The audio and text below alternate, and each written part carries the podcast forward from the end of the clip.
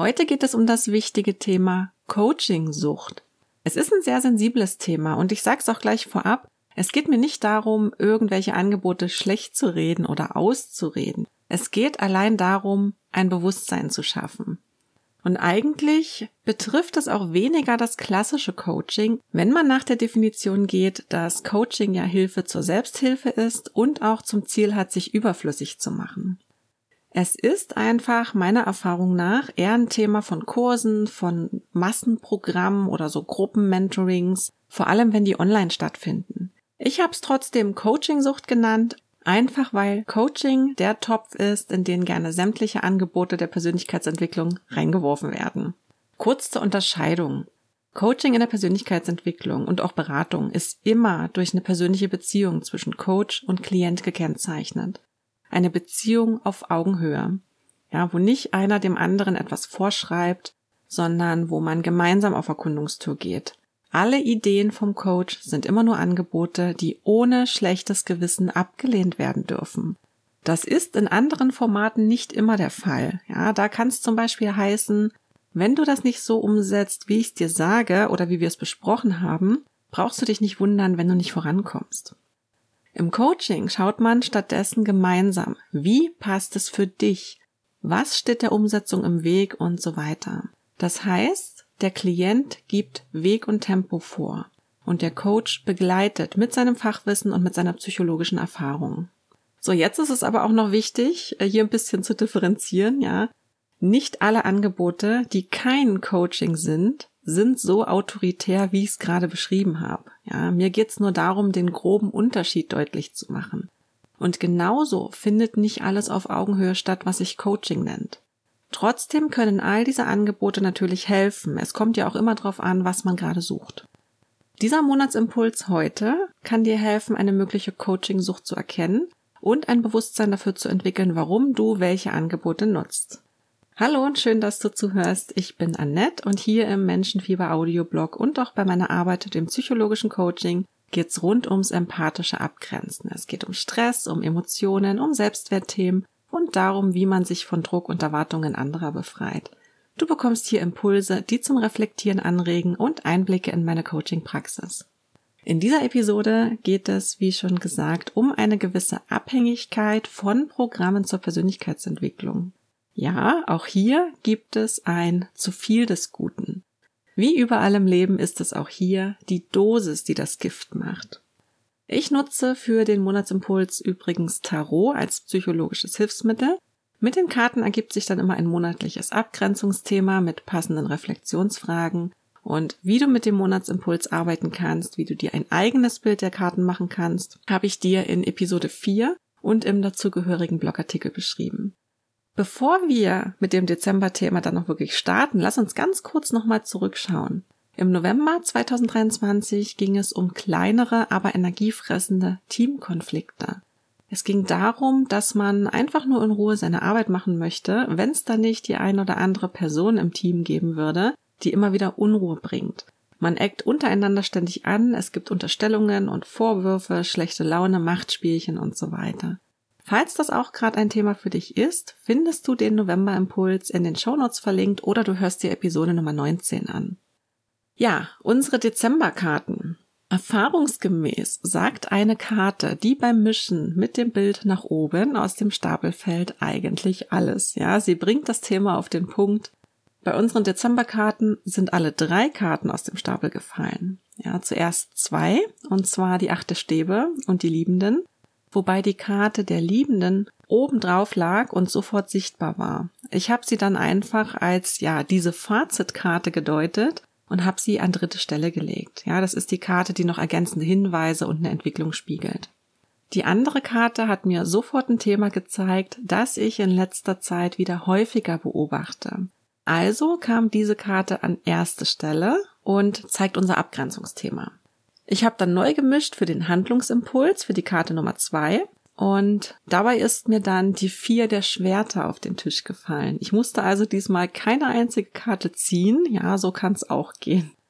Im Blogartikel findest du ein Foto der Legung, falls du dir ein eigenes Bild machen möchtest oder falls du einfach nachvollziehen willst, wie ich auf die aktuellen Impulse komme.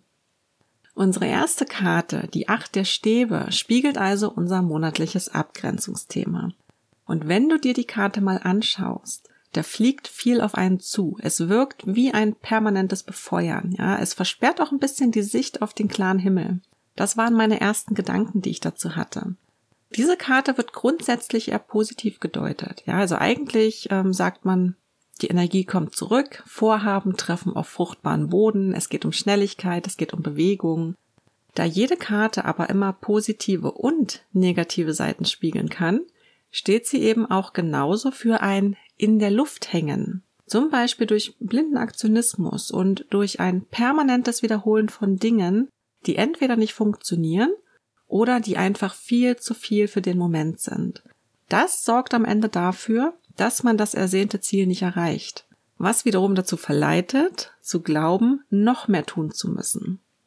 Und das hat mich eben zu diesem Abgrenzungsthema für diesen Monat gebracht, eine gewisse Sucht nach Programmen zur Persönlichkeitsentwicklung. Das können Selbstlernkurse sein, begleitete Kurse, auch Coaching- und Mentoring-Programme. Vor allem, wenn sie in der Gruppe stattfinden, ja, besonders in größeren Gruppen.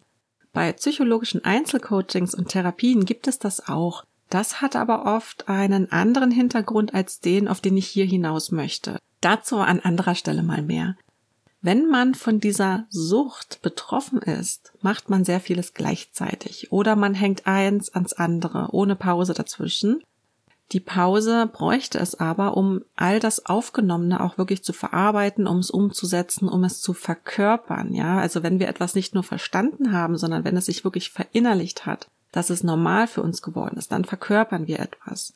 Man springt stattdessen von einem Programm oder einem Anbieter zum nächsten oder mischt hier auch wild durcheinander. Meines Wissens nach passiert das, wie gesagt, häufiger bei Großgruppenprogrammen, die auch an gewisse Zeiten gebunden sind und wo man sich auch gut in der Menschenmenge verstecken kann. Es gleicht hier eher einem Konsum als einer echten Verarbeitung und Entwicklung. Es kann dich aber auch betreffen, wenn du dich eben nicht versteckst und immer fleißig alles mitmachst und umsetzt. In einen solchen Strudel zu geraten ist, besonders online, auch überhaupt nicht schwer. Das kann jeden treffen. Vor allem, wenn der Anbieter dazu noch bestimmte psychologische Effekte für sich nutzt. Ja, welche Effekte meine ich damit? Man fängt als Klient halt irgendwo an in irgendeinem Programm und hat dann erste Erfolge, ja, vielleicht auch erste oberflächliche Erfolge bloß. Aber es reicht, um mit Glückshormonen belohnt zu werden. Man fühlt sich gut. Gleichzeitig lässt man sich von der euphorischen Atmosphäre der Gruppe anstecken. Und während man sich in diesem Glückshormonrausch befindet, bekommt man nicht selten direkt das nächste Angebot, bei dem einen auch nicht viel Zeit zum Überlegen gelassen wird und wo Schnellentscheider auch noch mit einem Extrabonus belohnt werden. Natürlich möchte man dieses Gefühl behalten, man möchte weitermachen, man möchte belohnt werden, man möchte auch nicht als die Person dastehen, die aufgibt, man bucht, bevor es zu spät ist und ist glücklich darüber, dass man dabei sein darf. Bei diesem Vorgehen wird übrigens ein Mangel genährt und damit noch verstärkt. Und das, obwohl die meisten dieser Anbieter dich vom sogenannten Mangeldenken befreien wollen, damit du nicht noch mehr Mangel und Probleme in dein Leben ziehst. Ich bin kein Freund dieser Vorgehensweise, kann aber verstehen, warum das gemacht wird. Das heißt auch nicht automatisch, dass das Angebot schlecht ist. Je nachdem, wie es tatsächlich aufgebaut ist und wie dort kommuniziert wird, kann es sehr hilfreich sein. Es kann auch sehr sinnvoll sein, direkt in ein Anschlussprogramm überzugehen. So oder so kannst du immer etwas für dich mitnehmen, wenn du dich dafür öffnest. Nur braucht das eben zwischendurch auch mal Zeit, um zu sacken. Du hast das bestimmt schon mal gehört, der Muskel wächst in der Pause. Und diese Zeit nimmt man sich aber oft nicht. Wahrscheinlich, weil einem nicht bewusst ist, wie wichtig sie ist. Und das eben erwähnte Mangelmarketing, das unter anderem viel mit künstlicher Verknappung, Belohnung und Gruppenhype arbeitet, macht dann den Rest. Wenn du zu diesem Thema reflektieren möchtest, dann kannst du dir folgende Fragen mal am besten schriftlich beantworten. Frage eins: Wie viele Programme zur Persönlichkeitsentwicklung hast du in den letzten Monaten oder auch Jahren gebucht? Und wie waren diese Programme aufgebaut? Also offline, online, war das in der Gruppe, ein Einzelprogramm? War es persönlich begleitet oder nicht? Also war es ein Selbstlernkurs? Ähm, wie war die Gruppengröße? Gab es Kontakt zur Gruppe? Wie war die Dauer, die Zeiteinteilung und so weiter? Eine weitere Frage ist, Bei wie vielen verschiedenen Anbietern hast du gebucht in den letzten Monaten oder Jahren? Und eine dritte Frage, wann und wie oft bist du nahtlos in ein Folge- oder Aufbauprogramm desselben Anbieters übergegangen? Wie hast du dich im Moment der Buchung gefühlt, beziehungsweise warum wolltest du unbedingt buchen? Und vielleicht auch, wie wichtig war es dir, die Anerkennung der Gruppe oder die Anerkennung des Anbieters zu bekommen? Unsere zweite Karte, die vier der Schwerter, spiegelt uns einen Handlungsimpuls, ja, eine mögliche Lösung, um aus der Spirale auszusteigen. Die Schwerter symbolisieren den Geist, die mentale Ebene. Die Figur auf dieser Karte schläft nicht, sie ruht, sie nimmt eine meditative Haltung ein. Der Geist kommt zur Ruhe und kann sich ordnen. Und genau das solltest du tun, wenn du das Gefühl hast, auf der Stelle zu treten, obwohl du so viel für deine persönliche Entwicklung und Zielerreichung machst, obwohl du dir ständig irgendwo Unterstützung holst. Möglicherweise ist es gerade einfach zu viel. Das muss man immer wieder für sich prüfen. Auch wenn du zwar gut vorankommst, aber das Gefühl hast, es entwickelt sich irgendwie in eine völlig falsche Richtung oder in eine etwas falsche Richtung, kann ein gewisser Abstand helfen, hier Klarheit reinzubringen. Es ist nicht nur die Sucht nach Euphorie oder die Angst vor Ablehnung oder die Angst vor dem Versagen, die zum impulsiven Weiterbefeuern animiert. Es kann auch emotionale und körperliche Begleiterscheinungen geben, die sich gerade nicht gut anfühlen. Ja, so ein innerer Entwicklungs- und Aufräumprozess, der geht nicht spurlos an einem vorbei. Der macht sich oft irgendwie körperlich bemerkbar. Und der Körper sagt dann irgendwann mal, gut, jetzt hast du da was angestoßen, und nun mach ein bisschen langsamer, damit ich hinterherkommen kann. Dann fühlen wir uns zum Beispiel demotiviert, erschöpft, müde oder krank. Und genau das kann dazu verleiten, die Dosis noch zu erhöhen, damit diese blöden Erscheinungen schnell wieder vorbeigehen. Das andere Extrem ist, wenn man dann komplett abbricht und wieder in die alten Bahnen zurückkehrt, weil man meint, dass alles nur schlimmer geworden ist. Was aber nicht ganz so richtig ist. Hier liegt die Lösung mal wieder irgendwo dazwischen Dranbleiben ja, Dauer befeuern nein. Es bleibt ein tägliches Training, aber der Trainingsplan ist für diesen Moment entsprechend angepasst und reduziert. Auch Gruppen sind nicht grundsätzlich schlecht, ja. Das Umfeld färbt immer auf uns ab und es ist gut, wenn es ein tragendes und unterstützendes Umfeld ist. Das brauchen wir, das ist wichtig, egal auf welche Art wir uns das holen oder es uns zur Verfügung gestellt wird. Aber es ist eben genauso wichtig, mal eine Zeit lang alleine zu sein, in die Stille zu gehen, einfach um alle fremden Eindrücke, Werte, Wünsche, ja, die nicht von einem selbst sind und die gar nicht zu einem passen, einfach mal abfließen zu lassen, um eigene Erfahrungen zu machen und diese Erfahrungen auch ungefärbt von anderen Menschen für sich selbst zu reflektieren. Inspiration ist ganz toll. Man findet vieles ganz oft total toll, hilfreich, ähm, könnte für einen funktionieren aber dann stellt sich irgendwann raus, das ist es eben nicht. Ja, und da muss man dann, nachdem man Inspiration gesammelt hat, Sichtweisen, Blickwinkel, Perspektiven gesammelt hat, auch mal wieder einen Schritt zurücktreten und dann ein bisschen sortieren lassen. Und das, was dann übrig bleibt, ist das, was dir in diesem Moment entspricht. Die Fragen zum Reflektieren sind, Gab es zwischendurch etwas längere Pausen von der Gruppe oder von der Begleitung? Wenn ja, wie hast du diese Pausen empfunden? Welche Veränderungen in deinem Denken hast du mit der Zeit wahrgenommen? Woran erkennst du, dass es vielleicht Zeit für etwas Abstand sein könnte? An welchen Gedanken, Verhaltensweisen, Emotionen oder Körperempfindungen kannst du das festmachen? Was bräuchtest du, um eine Zeit lang ohne ein weiteres festgeschriebenes Programm unterwegs zu sein? Das heißt nicht, dass du alles mit dir selbst ausmachen musst, ja, dass du dir keine Unterstützung nehmen darfst. Nur sollte zum Beispiel die Art und Intensität der Begleitung angepasst werden. Das ist mir an der Stelle nochmal wichtig, dass es hier nicht zu Missverständnissen kommt. Kommen wir zu unserer dritten Karte, die Entscheidung aus dem Herzen. Das ist das, was die Karte der Liebenden symbolisiert. Hier wirkt kein Mangelmarketing mehr, ja, was ich vorhin beschrieben habe oder zumindest nicht mehr so sehr. Die Frage ist ja auch immer, ob man sich jemals ganz daraus befreien kann und auch, ob das überhaupt sein muss.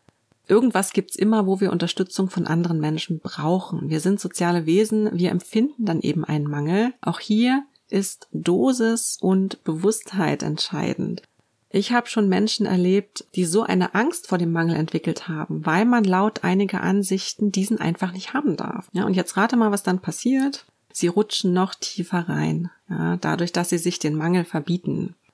Auf jeden Fall aber werden dich viele Angebote, die dich vorher in einer Suchtspirale gehalten haben, kaum noch ansprechen. Wenn du etwas buchen möchtest, das ist so ein bisschen der Ausblick auf die Entwicklung, dann tust du es, aber die Absicht dahinter hat sich geändert. Also du tust das zum Beispiel nicht mehr, weil du das Gefühl hast, sonst nicht dazuzugehören oder weil du Angst hast, sonst nicht voranzukommen oder nicht schnell genug vorankommen zu können. Und selbst wenn der Leidensdruck wirklich mal groß ist und du in einer Sackgasse stehst, wirst du bewusst entscheiden, mit wem du dich auf welche Art zusammentust. Ja, du fühlst dich dann einfach weniger getrieben, weil du den sogenannten Seminareffekt vorüberziehen lassen hast. Als Seminareffekt wird die eben schon beschriebene Phase der Euphorie und Motivation bezeichnet, die man erlebt, wenn man etwas Interessantes gelernt hat oder wenn man spannende Erkenntnisse gewonnen hat.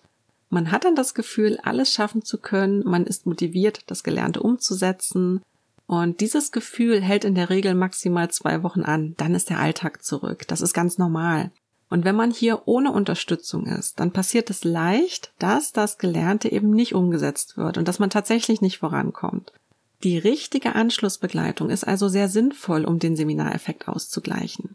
Dieser Effekt kann aber eben auch dafür sorgen, dass man mitunter Entscheidungen trifft, die nicht zu einem passen, ja, nämlich dann, wenn die Euphorie und Motivation ausgenutzt wird.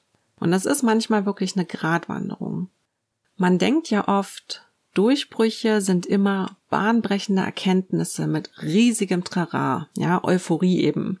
Die wahren Durchbrüche kommen allerdings in der Stille. Es sind oft leise Momente und Erkenntnisse.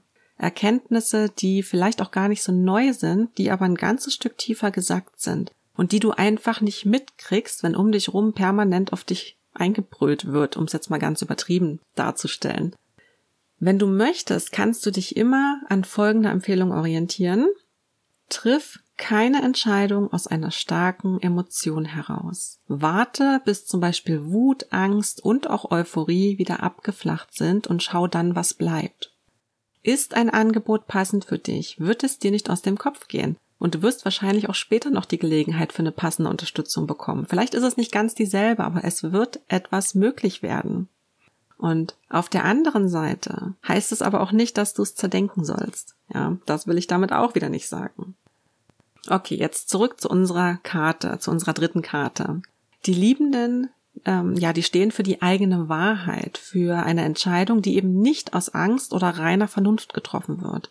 Bezogen auf unser Thema und die mögliche Entwicklung können wir sagen, dass du hier an einem Punkt angekommen bist, an dem dich gewisse Angebote nicht mehr ansprechen. Andere dafür vielleicht umso mehr.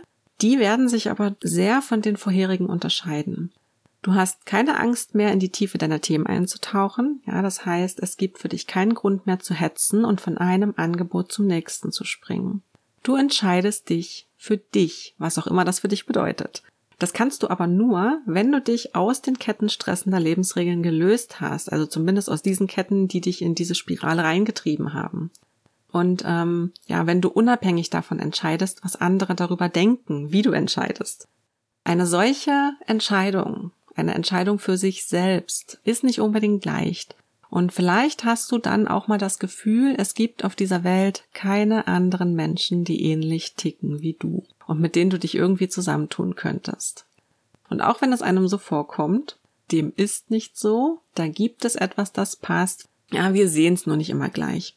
Aber es gibt eben auch umso mehr, was nicht mehr passt. Und zu erkennen, was nicht mehr passt, kann natürlich auch wehtun. Genauso kann es wehtun, bewusst oder unbewusst von anderen Menschen aussortiert zu werden. Weil natürlich auch die Mitwelt merkt, dass etwas nicht mehr passt. Diese Ablehnungserfahrung zu verarbeiten ist schon Teil des vorhergehenden Prozesses, aber das wird auch danach immer mal wieder ein Thema sein. Ohne das geht es nicht. Am Ende bist du aber befreiter und in deiner Persönlichkeit gefestigter. Unter Dauerbeschallung ist eine solche Entwicklung einfach nicht möglich. Die Fragen zum Reflektieren zur dritten Karte sind, was für ein Umfeld wünschst du dir wirklich und an welchem orientierst du dich momentan stattdessen? Was könnte dir ganz konkret helfen, mehr deinem eigenen Feuer zu folgen, statt dich stetig von anderen Menschen oder äußeren Umständen befeuern zu lassen? Und die letzte Frage, welche Ängste oder Sorgen machen sich diesbezüglich breit? Abschließend können wir also erstmal festhalten, es gibt verschiedene Gründe, warum man sich gerade permanent mit Input befeuert und von einem Angebot zum nächsten springt, ohne dabei wirklich voranzukommen.